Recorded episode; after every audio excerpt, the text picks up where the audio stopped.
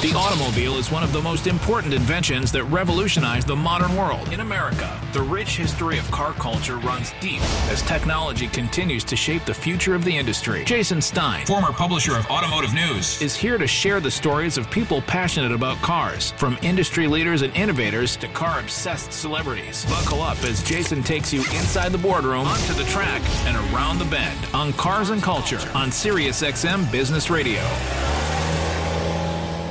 Welcome to SiriusXM's Cars and Culture. I'm Jason Stein in Detroit. The world of Formula One is anything if not competitive to its core. Teams compete for superior performance on and off the track, and dominance goes in waves. Teams rise up, dominate, then fall. Take Williams. Some might not know that in the history of Williams on the track, dominance has been the operative word, just not of late. Look back in the F1 history books, and Williams has filled podiums from Monaco to Montreal. All in, Williams has more titles than Mercedes and more than twice as many as Red Bull. Longevity is, of course, a reason. The Williams team has been in F1 since 1977 and has been the home to some of the most influential and successful drivers of all time Mansell, Hill, Montoya, Prost, Piquet, and Senna, to name just a few. Williams won nine Constructors' Championships between 1980 and 1997. It stood as a record until Ferrari surpassed it in 2000. The dominance was real. And there, taking the last corner of the last lap, is the world champion of 90. To uh, look at that picture, don't forget that whilst you're looking at a very deserving 1982 world champion, the new world champion, Keke Rosberg, finishes fifth in the Caesars Palace Grand Prix. Jacques Villeneuve settles for third place and the world championship of 1997. The Union Jacks are waving and Nigel Mansell wins the 1992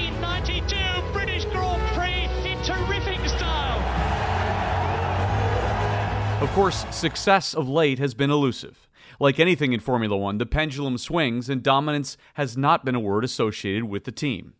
Restructuring, rebuilding, and a hope of a renaissance have been.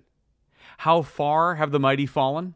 Williams sat at the foot of the Constructors' Championship table for three years, from 2018 to 2020, before the arrival of first Dorilton Capital, a U.S. private investment and private equity firm, and then team principal and CEO Jost Capito, described by many as a master stroke by the team.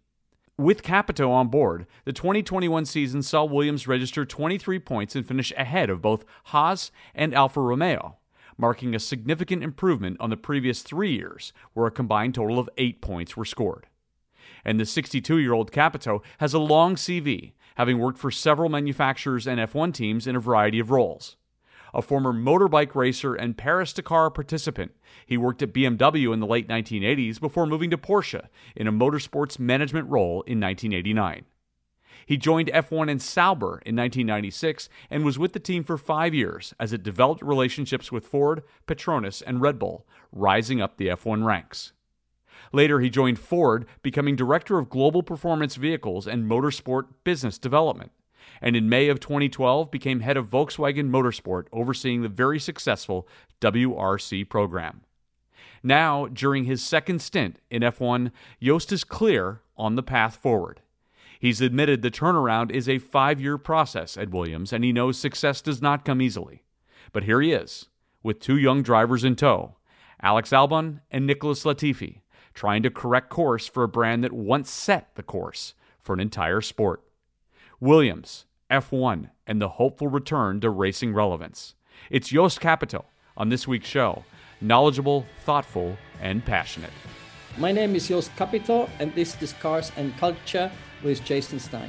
It's my absolute pleasure to welcome a Formula One team principal to the show. Jost, welcome into Cars and Culture.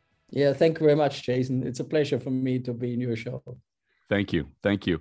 You're you're just um, coming off results at Baku, and you are headed to Montreal in a very full summer season now. But let's talk about where the year is for you. How has the year gone for you, Jost? Yeah, I think we're not really happy with how the year gone. You know that there are new regulations for Formula One. The cars are all pretty new. And um, so it was really exciting to see where everybody comes out. And we didn't come out where we really wanted, so we're working hard on updates. But uh, you know the cost cap regulations make it really hard. You have to be very careful when you bring which updates, um, as this also has an impact on next year's development and next year's car. So we're planning to have the update for Silverstone, and uh, let's see where it gets us. So from the wind tunnel and from the data we have, it looks pretty promising, and we hope we can do a step forward with this. What has surprised you the most about about this year? Uh, it's difficult to say. Um, there was not too many surprises. I think that the the big teams who could invest a lot in recent years, they come out having the best cars for this year again, and these are very much the manufacturer cars think the midfield got much closer. So we will you have seen more variations in the results. It's not a clear ranking from team one to ten.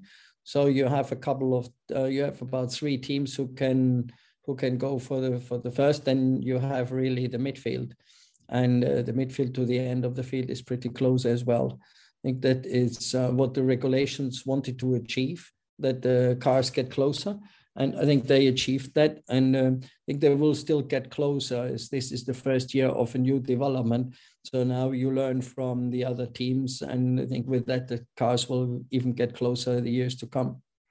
And you've talked about you being fairly aware. You told Motorsport Magazine that you're aware it's a minimum five year program in order to make the kind of progress that that you want. So here we are. You know, you're in the early stages of all of that. But um, when you you compared yourself eh, to some extent to say that when teams come back like a Ferrari, it took five years.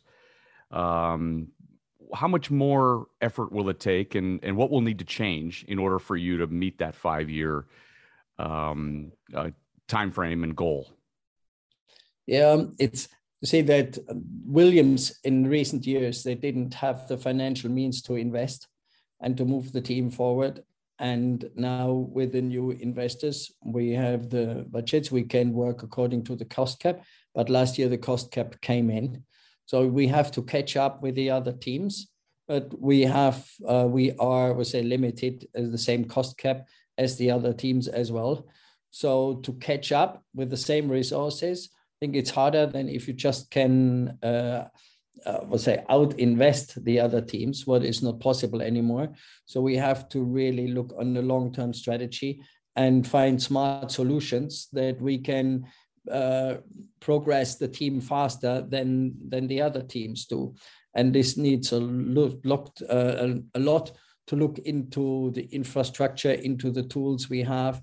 As formula one became with the cost cap formula one became an efficiency competition so who gets the best out of the out of the resources that are allowed has the best car. So and that's where the teams have to focus on. You've taken on such a unique role and replaced obviously Claire Williams as as team principal on on what is a fair a, a very family oriented racing team. Eh, how has your experience this time around differed from your your time with Sauber? By it's I wouldn't say it's that much different because Sauber was also a family orientated business in that case, as mm-hmm. Peter Sauber, the owner, was the team principal and the CEO. It was very much the same as the early stages in Williams as well. Um, the, the, the challenge at Williams is to keep the, the family atmosphere, but um, move it into, um, we'll say, a bigger company culture, as we've got around 500 employees and uh, you need uh, different communication systems and different processes than you had before when it was a family business. And uh, family business isn't bad, but it needs adoption when when the company grows like this, and that's the process we are in right now. And this Williams history, I mean, it is so rich. I I heard an interview that you had done where you talked about the fact that as a young boy, as a as a Formula One fan, Williams was everywhere. Williams was everything. It's got to be hugely important to you. It's it, it, an enormous um, um, opportunity to restore that. Yeah, it's an enormous opportunity, but it's also, let's say, a, a big challenge and puts also pressure on you Yeah, um, I just had retired when I got the call from uh, the new owners from Dorilton Capital, if they, if I would be willing to talk to them about the CEO role of Williams Racing, and uh, of course, as you as you mentioned, as a young kid, I spent all my pocket money in sending letters to the Formula One teams in the UK and asked for autographs. And uh, at that time of my life, I would have never imagined ending up being a CEO and running a Formula One team. If that would be for me too much to imagine, even. And when you then come at the end of your career, you come, uh, you get this kind of opportunity where with 40 plus year um, experience in motorsport and the automotive industry, and uh, thinking that this is the right combination to get Williams back up to speed and take this challenge then I think it uh, was a no-brainer for me to accept this. And I wouldn't have accepted any other uh, challenge in motorsport, I believe. How long did it take you to say yes when the phone call came? I mean, I, as you said, you you were you were retired. Yeah, it was. Uh, we had the first meeting and and uh, with the board of of Dorilton Capital, I felt immediately that we were on the same wavelengths that the chemistry was right. And um, I got the trust that they didn't want to change the Williams name. They want to keep the name and uh, they believe in the heritage. They are fascinated by the heritage and they're also interested to get the team back on track in the long term. And, uh, and that convinced me then after that first meeting that um, yeah, that is the right thing for me to do as I get the support from the board. And I want to go back to something that you said earlier, being being a fan of of the Williams team. You went to the Nurburgring with your father in the 1960s, and you walked the paddock with your father, and walked up to the cars and into the museum, and the Williams name being everywhere. And some might not even know that. I mean, Williams as a as a whole has had greater long term success than almost anyone outside of Ferrari uh, a boyhood dream come true? Yes, um, I think that's definitely. It doesn't come out of the blue. Yeah, I've been in motorsport all my life. I've been at Sauber as CEO. I've been had a short stint at McLaren as the CEO. So um, when I was at Ford, I was in charge of the Cosworth engine program for the Jordan team. Um, so I've I've been in and out, and at Porsche I've been in charge of the Super Cup. Uh, establishing that in the in 93 so that was all in formula one. So i've been around formula one for yeah for more than 20 years and it was in and out different roles. So um, it's i would say it's also a logical development but i hadn't expected it to come. Yeah let's go back to that early history. Um, you went to university in munich and and you were uh, employed at BMW during your diploma work. You always wanted to work on the performance car side, but you also were part of the M3 gas engine development, correct? Take me back to that. What what do you remember from those early days? I remember a lot from these early days as they were really great days. So I went to Munich because and to university because I wanted my dream was to work for Paul Rosche who was the BMW engine guy behind the Formula One engine, touring car engines, Formula Two engines, and uh, I was fascinated by by that. And um, that's I also was racing Zündapp um, motorbikes in for Zündapp in in '79. Uh, so and Zündapp was based in Munich, so it was a natural choice then to go to Munich as BMW is in Munich, and I also raced for a Munich motorbike brand and um, and then I did. I fought hard to get my diploma work at the BMW M GmbH, uh, BMW M Limited, um, and I was uh, my my work was there uh, to define the gas exchange of the first M3 engine, so the four-cylinder, four-valve engine. And um, then I thought, okay, if I do a good job, I might get employed during my diploma work and that actually happened. And then we were a small group. It's just two engineers, me and a colleague. We were in charge of the performance development for the for the M road engines, and uh, that fascinated uh, fascinated me a lot. And I still love the first M3. is one of my favorite cars of all time. Absolutely, yeah, yeah. You were, uh, and I just want to emphasize a point here. Motor motocross racing and motor racing as a whole and endurance racing really ran through your family's blood. I mean, your father was in the Dakar uh, rally in 1979 and and actually did it on a on a motorbike uh, at one stage. Um, uh, just just a dedication to endurance racing that passed on to you as well, right? Yeah, we went. Um, you know, my father was always fascinated of motorcycle racing, especially enduro racing. When he founded the local motorsport club, and then it was clear when 16 I have to race enduro. And that was in 74 and in seven so yeah i went motocross and enduro racing from 74 to 81 and uh, my father and my mother they went on vacation in the sahara in 79 and met uh, seen the rally there and met uh, thierry sabine who who started the rally and invented the rally and they became friends so my father did it in 81 with a motorbike uh, but he didn't finish. So we said, okay, there's unfinished business for the family. We have to do something. And then we raced again from 83 to 86. And um, in 85, I won the truck category with my father and my brother and a friend of us in a second Unimog. They came third. So was uh, was the most successful year. And we went back in 86 again want to do it again. And then there was the accident with uh, the helicopter crash where Thierry Sabine and, the, and with four people in the helicopter, they, they died in that crash. And that for us was the point that we said for then we get out of the rally because that was because we lost a good friend. And also without him, we felt being unsafe racing in the desert in Africa. So that was the Dakar experience. Is the Dakar experience the hardest event to do in racing?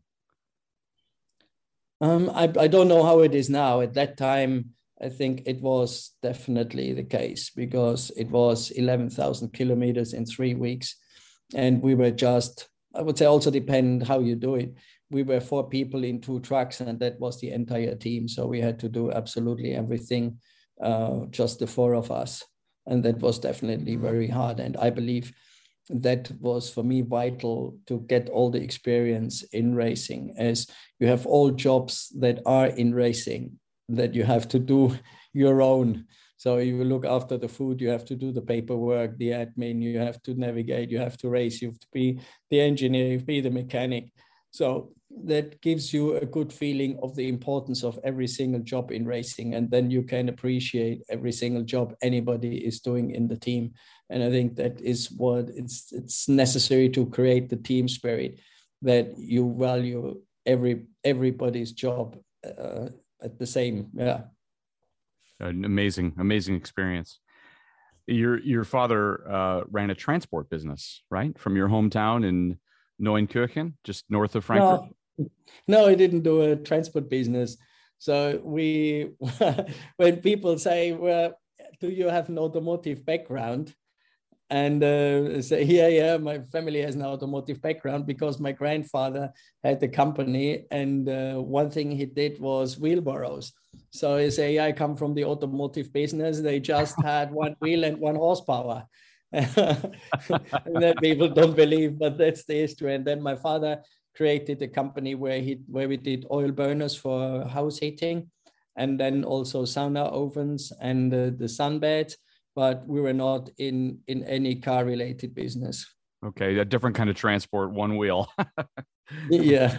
Yeah, let's let's talk about your about your time at Sauber and and how influential that that was in your life and and and maybe how that led to different decisions. How impactful was that? Uh, that yeah, it, it, it turned out different than it originally was planned. So I joined Sauber to build up and to create Sauber Petronas Engineering, the commercial business side for Sauber. So I say it's not not in racing, but it, it's close. And um, it, the, the challenge was to come up with a master plan for Petronas for the Malaysian automotive industry, what was really interesting. So during during that build up, Sauber did an investigation from an external consultants agency what the team would have to do to become more competitive in Formula One.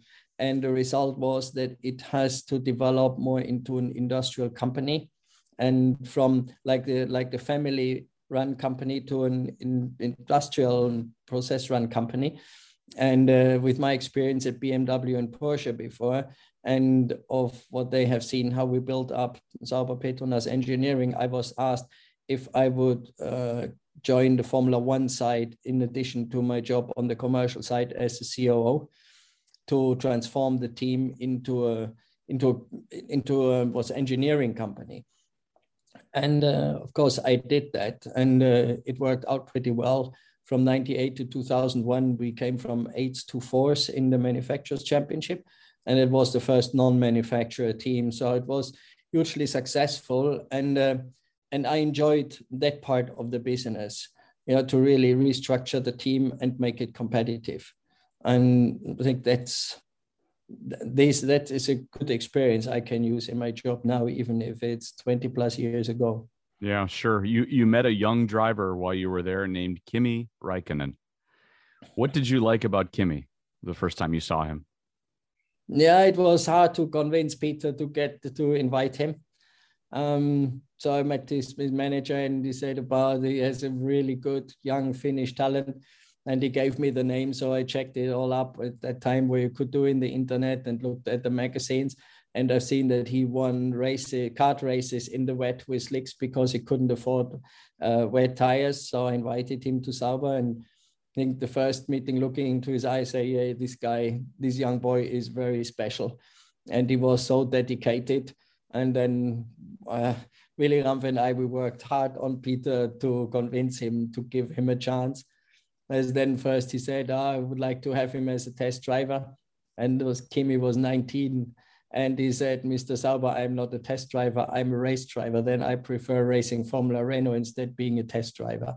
So mm. that was highly impressive for a guy 19 gets the offer to to get the, to be a test driver in Formula One and declines. and I think that that really without if he would have accepted, he would have been a test driver and his career wouldn't have been developed as it did because then finally he got the seat. Wow. And the development that Kimi went through that you watched from a distance, what was that like? Yeah, I think he's. I, I love him as a as a person. I think he's a fantastic guy. He's he's got his heart on the right place. And once a journalist told me, say, uh, having one sentence from Kimi is more than having an hour talk from the other drivers. I, I, think he is like like the Finns and the Scandinavians are. They are spot on. And if he says one sentence, you there is a lot behind it. So, and and I think you can think about yeah, you can interpret a lot what he means with one sentence, and that's I really liked with him. And he stayed the person he was always, and with all the goods and bads he has, but he's, he's a real character and a lovely guy. After the break, I'll continue my conversation with Williams team principal Jost Capito. And to see my interview with Jost and 52 other episodes, go to the Cars and Culture YouTube channel. Please like and subscribe to hear more content. Morning, sunshine. I'm Robin Meade. Let's jump right in and get you ready. Morning Express on HLN is the bright way to start your day. Some of the other top stories today that we're following for you. With the latest news that affects you. There may be a breakthrough for a stimulus deal. People are being advised to cancel or postpone outdoor activities. Thank you for letting us be the ones to start your day. Morning Express with Robin Meade. Weekdays from 6 to 10 a.m. Eastern on HLN, Sirius XM 117. Comedy Central Radio brings you the biggest names in comedy. And Monday through Thursday, listen to The Bonfire. It's The Bonfire, everybody. With Big J. Oakerson and Dan So. It is a cavalcade of fun. Children should not be hearing this, but you should if you're an adult. The Bonfire. Every Monday through Thursday, starting at 6 p.m. East. Yeah, feeling great. Pretty crazy. Exclusively on Comedy Central Radio, Sirius XM 95. Back in full effect. I mean, we're all back full effect. Or listen anytime on the Sirius XM app. The automobile is one of the most important inventions that revolutionized the modern world. In America, the rich history of car culture runs deep as technology continues to shape the future of the industry. Jason Stein, former publisher of Automotive News, is here to share the stories of people passionate about cars, from industry leaders and innovators to car obsessed celebrities. Buckle up as Jason takes you inside the boardroom, onto the track, and around the bend on Cars and Culture on SiriusXM Business Radio.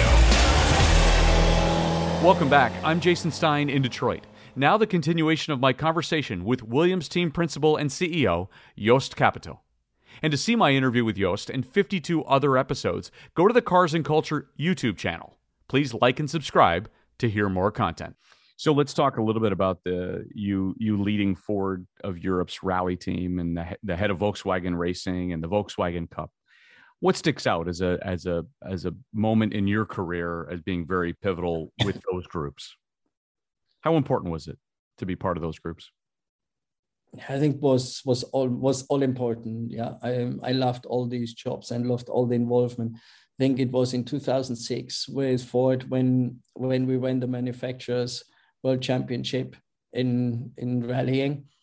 After 27 years for ford i think that's a that's a very special moment and um, then, of course, with Volkswagen to win the first rally in the first year in, in Mexico was the third rally. That was a really special moment as well. And then, of course, winning the first world championship with Volkswagen in 2013 was was exceptional as well. So yeah, it was all good times, and I worked always with very good people, and uh, always there were very good teams. What is important without the team, you would not achieve anything. Yeah, Jost, what did you learn from those experiences? I mean, it's a, obviously a, a, a completely different style and form of racing than, than what you're involved in now. But what did you bring with you? Was it that team aspect? Was it the uh, rallying around all of those um, positions to make the team successful? I think at the end, motorsport is motorsport, and it's always it's it's a team sport. You know, the Formula One teams are quite are bigger than the than the rally teams, but rally is very different as well. You work much longer times in rallying. The rallies are longer, and the team has to be even more united and aligned than in any other sporting, and especially also then in Formula One. But if you can get this, um, and I think rallying is also more down to us because you are in the countries, you are with the fans, you are with the with the population in the countries you are not in a dedicated paddock that is completely excluded to public. So you get much more contact to fans, and uh, I think you learn what fans really want from motorsport. And uh, this openness, I think, is quite good to carry that into Formula One as well. And uh, it's also less politics, but um, I think Formula One can also can live good with a bit less politics, and that's what I try to achieve. When you talk about being in in the place where you are now and and look at your long career and the and the various iterations of it going from from uh, formula 1 to rallying now back to formula 1 it it it must strike you as being a and just an incredible journey that you've been able to take here that your career has come full circle now being back where you're sitting today. Is that right? Yeah i wouldn't say uh, full circle. I think it moved on um, I hmm. never had the expectations of what doing next. So I always, my philosophy were, uh, was I have to do a job I really love and enjoy and do it the best possible way. And then other opportunities come up. If you do something that you love, then you do it well. And if you focus on that and don't plan too much ahead what should be next, then the next opportunities come. And then opportunities come you would never really aim for yeah, I'm sure I would have never ended up in being a Formula One principal if I would have uh, put a career plan in place in a young age, because that would have been seen so much out of reach. Yeah, yeah, true, true. Well, there's so much attention now on Formula One, Jost. And of course, much of that has been driven by a Netflix show. What are your thoughts on that? Yeah, I think the especially the the hype that Formula One has in the US now is driven by the Netflix show Drive to Survive. Um, we worked very close with the Netflix guys last year, as um, there's one episode from in the series four. It's dedicated to Williams, and it's the fight of the team for the first points again. And uh, um, I, I, really like it. I think when when I look how the episode went out and, and how it is, I think it's very realistic. And it's quite it shows the public that it's not just about uh, the two, three drivers who fight for the win.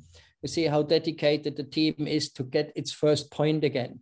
And you can't see that when you follow the races because you don't know what is behind it. And I think there the show does a fantastic job and see how how dedicated a team has to fight to come back from tense and uh, get the first points again and how the relief that is for the team and what work is behind to to change a team make a team successful again.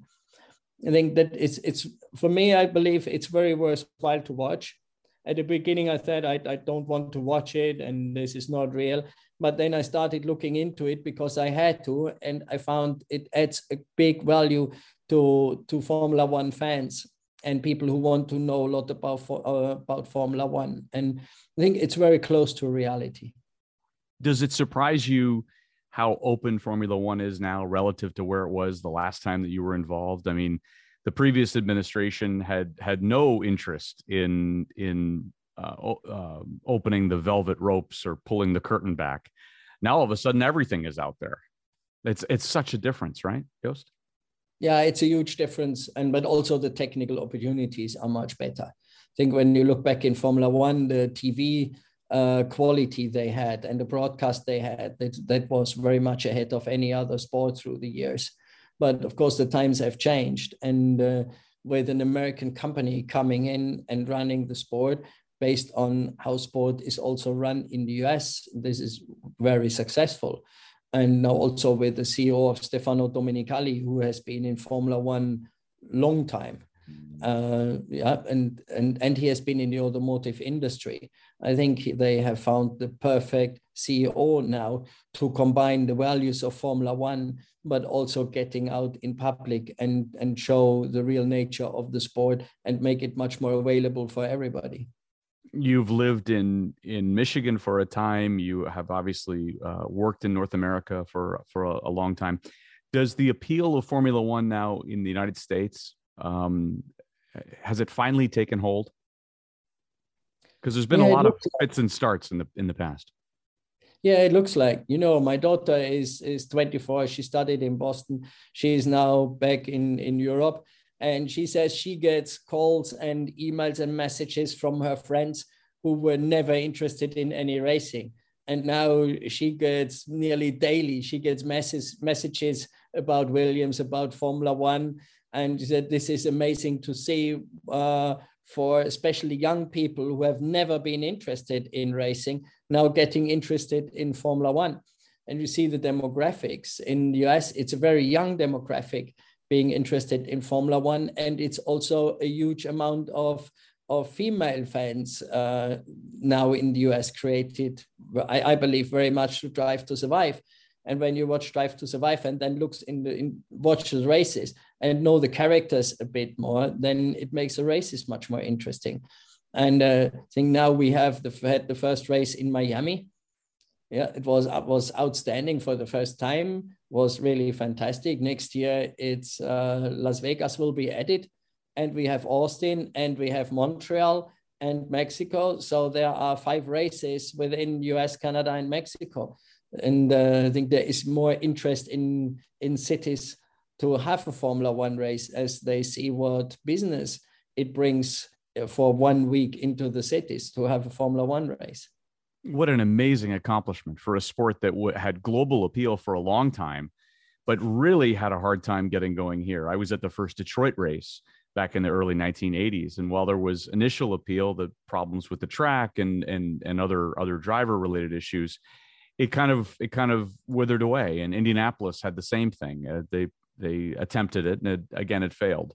But but now, as you say, it's taken hold yeah, and I, I believe it's it's based on Drive to Survive. Drive to Survive made it made it public what Formula One is, and then the, the interest in the races uh, started as well. And we look at Miami, that was was a big event. It was a party for the whole week, and and it's still uh, serious racing involved.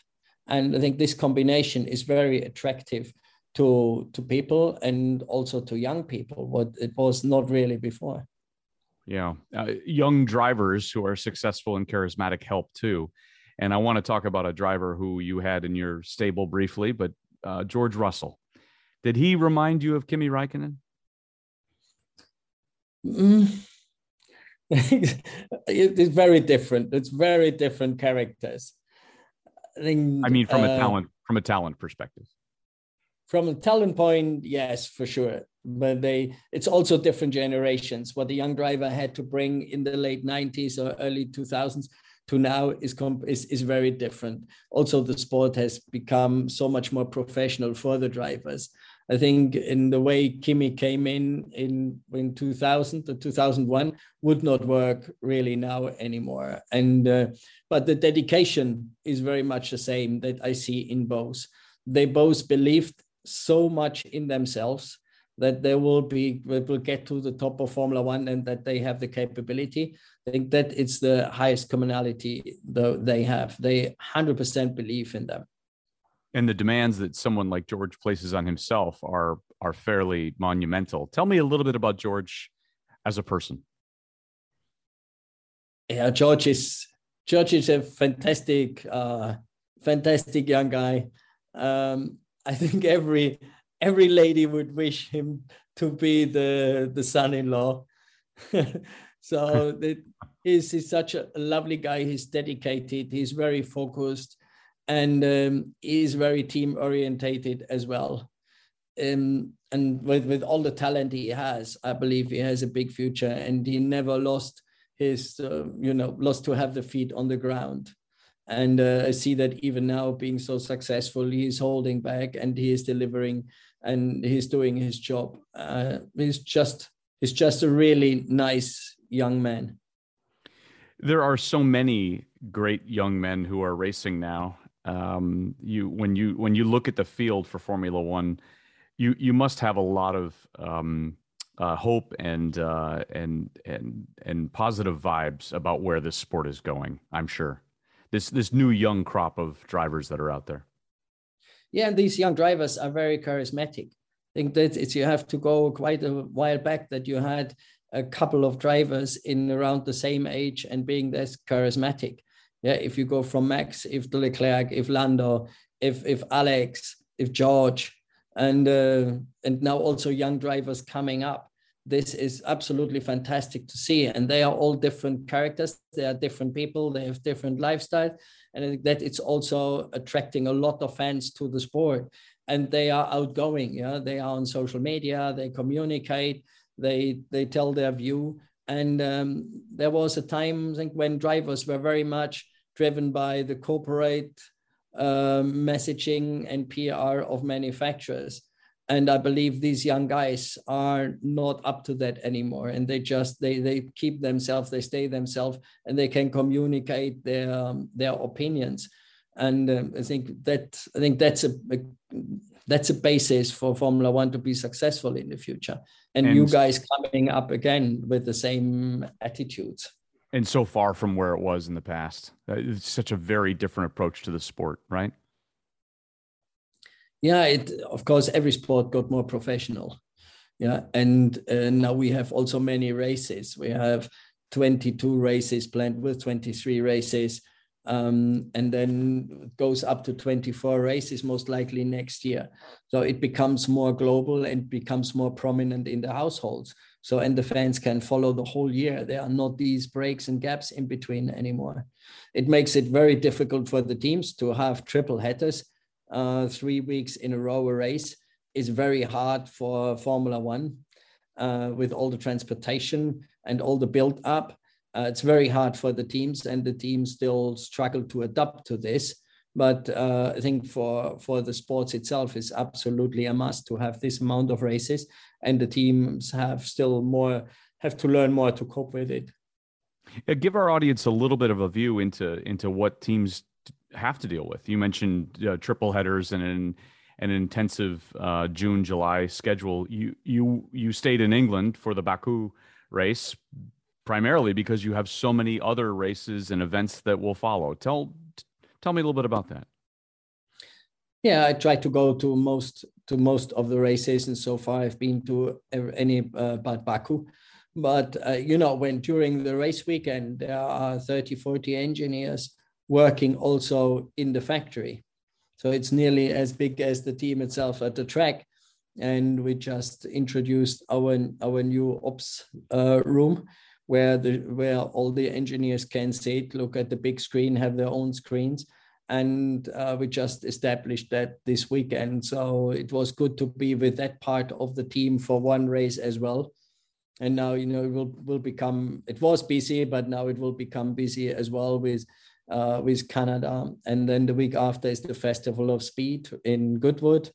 It's uh, it's a fantastic event. We will run most likely two of our heritage cars that will be very interesting. And then the week after is the Silverstone Grand Prix. That's our home race. It will be very busy the whole week.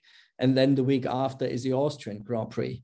So it's uh, it's extremely busy time of the year, and but the whole year is very busy because it goes until the end of November, and then the new car build, and uh, then in February, March it starts again. We focus a lot on culture on this show, and you just mentioned Goodwood and the Festival of Speed that's about the cultural equivalent of a bullseye in the automotive world, isn't it? Yeah, it's it's it's absolutely fantastic, uh, and um, every year every year is great. It's it's so relaxed. All the race drivers they come from all over the world. They walk around. They are approachable. You can chat with everybody.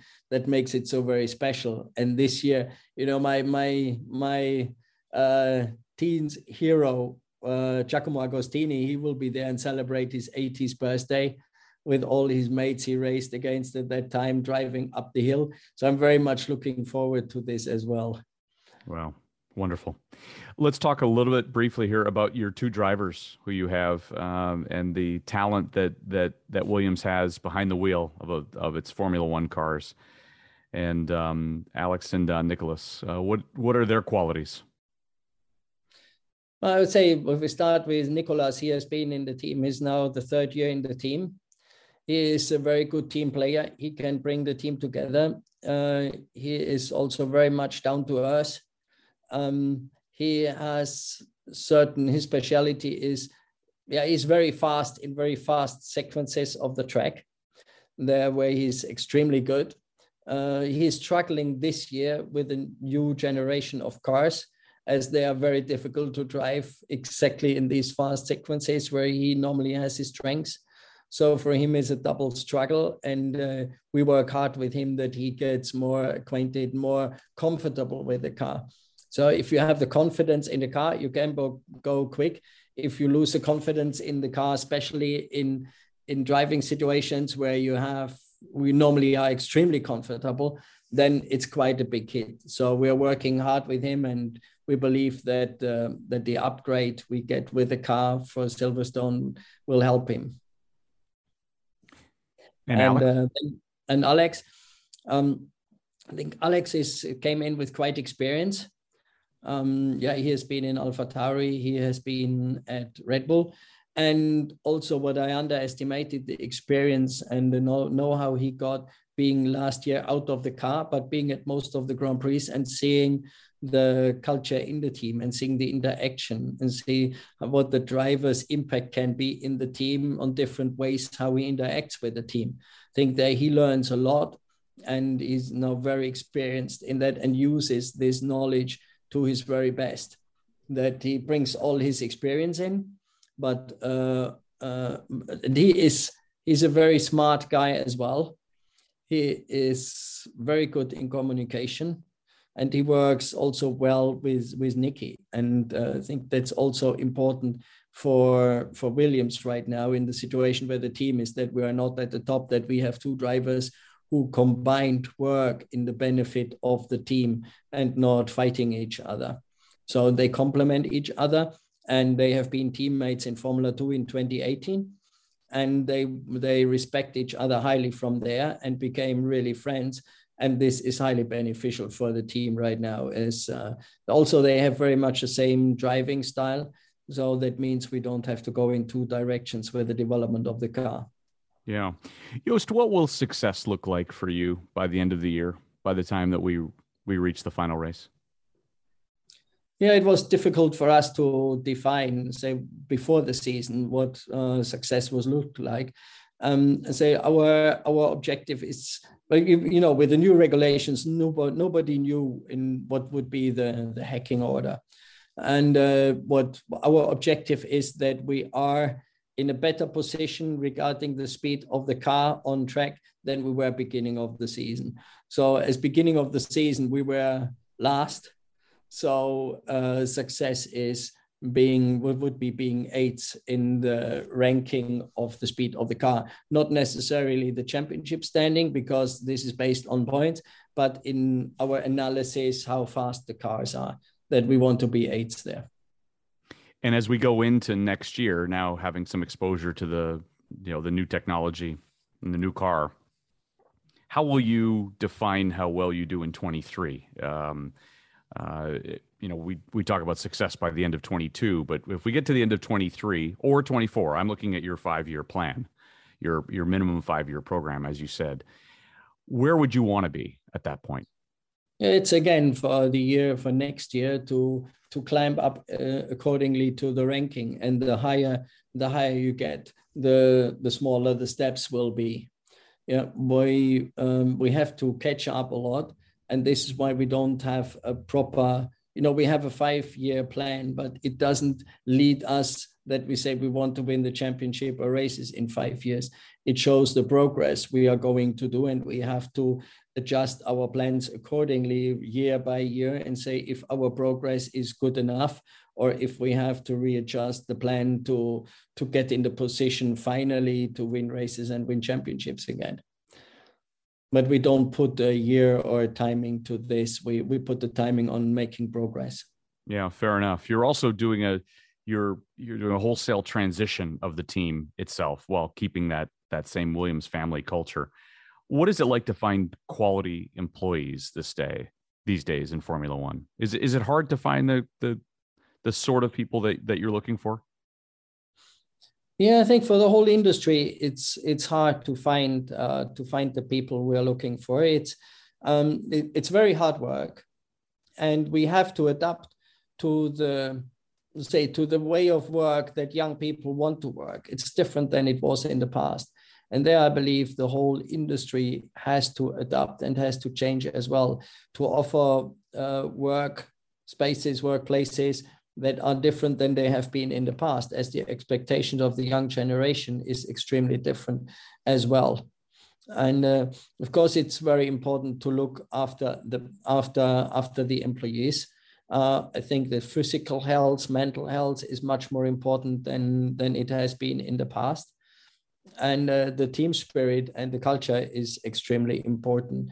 And uh, if you're a race team you win and you lose together. And if you have the whole team that we want to win together then that's the basis that we can move forward and uh, that means also a lot of communication that uh, everybody wants to know what's going on how we improve and what will happen next so we spend quite a lot of time of communicate communicating with the entire team and uh, really bond the team together. Well, and everybody works together on the on the Monaco broadcast. Jost, the TV commentators pulled you aside because they were surprised to see a team principal pushing a tire trolley that carried race tires along the paddock, and you said to them, "Yeah, why not? It needs to be done." everybody pulls their own weight, right? Yeah, exactly. I was surprised that uh, that was even taken taken attention. Yeah, as I see that the guys were struggling to get these trolleys out of uh, uh out of the grid into the paddock again. Then and me saying that, of course, I go there and help them pushing. It's um, I think that that's a base of teamwork. If you see somebody is struggling and needs help, you help whatever it is, and I have no problem get my hands dirty.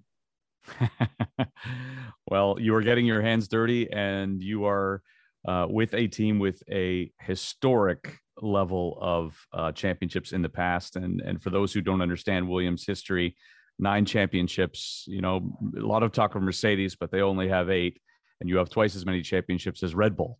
So hmm. uh, let let's let's just remember where Williams Racing is in the in the context of Formula One, and We wish you nothing but the best of luck, Jost. So thank you very much. And I have to thank all the fans in the US. We've got a huge number of fans in the US and it's getting more and more. And we, we also do a lot for our fans in the US and much more to come. I really appreciate the support we get from our US audience. And as me having lived in, in Michigan, I loved living there. I love Michigan. Uh, and I'm, I'm so happy to see how the sport is developing in the US as uh, yeah, I really love the US and yeah, and think thank you everybody so much for the huge support. We'll consider you a Michigander to some extent. Absolutely. Yeah, thank you very much. Thank you once more for being on Cars and Culture. Good luck in Montreal. Good luck at at uh, many races uh, the rest of uh, this year, Jost. Yeah, thank you very much, Jason, and it was a great pleasure to talk to you. Thanks to Williams team principal Jost Capito. And to see my interview with Jost and 52 other episodes, go to the Cars and Culture YouTube channel. Please like and subscribe to hear more content. And thanks for listening to Cars and Culture. You can follow us on LinkedIn and Facebook, as well as on Instagram at Cars and Culture SXM and on Twitter at Cars and Culture. I'm Jason Stein in Detroit. We'll see you down the road. Volume Sirius XM 106 is your 24 7 talk channel about music. Featuring shows hosted by musicians, including Melissa Etheridge. How old were you when you wrote that song, for goodness sakes? Goo Goo Doll singer John Rzeznik. Do you find yourself being more creative when you're in a darker place? Drummer Steve Jordan. You are embedded in American pop culture. Anthrax guitarist Scott Ian. I give a glance to my right and it's Mick Jagger standing next to me. This is Volume Sirius XM 106, your liner notes to the world of music. Hey, this is Karen Hunter, and at Urban View, we have a family of tough people. We are about making change. Who are willing to not just work, but they have a vision. We demand that the people take action, use their power to make change.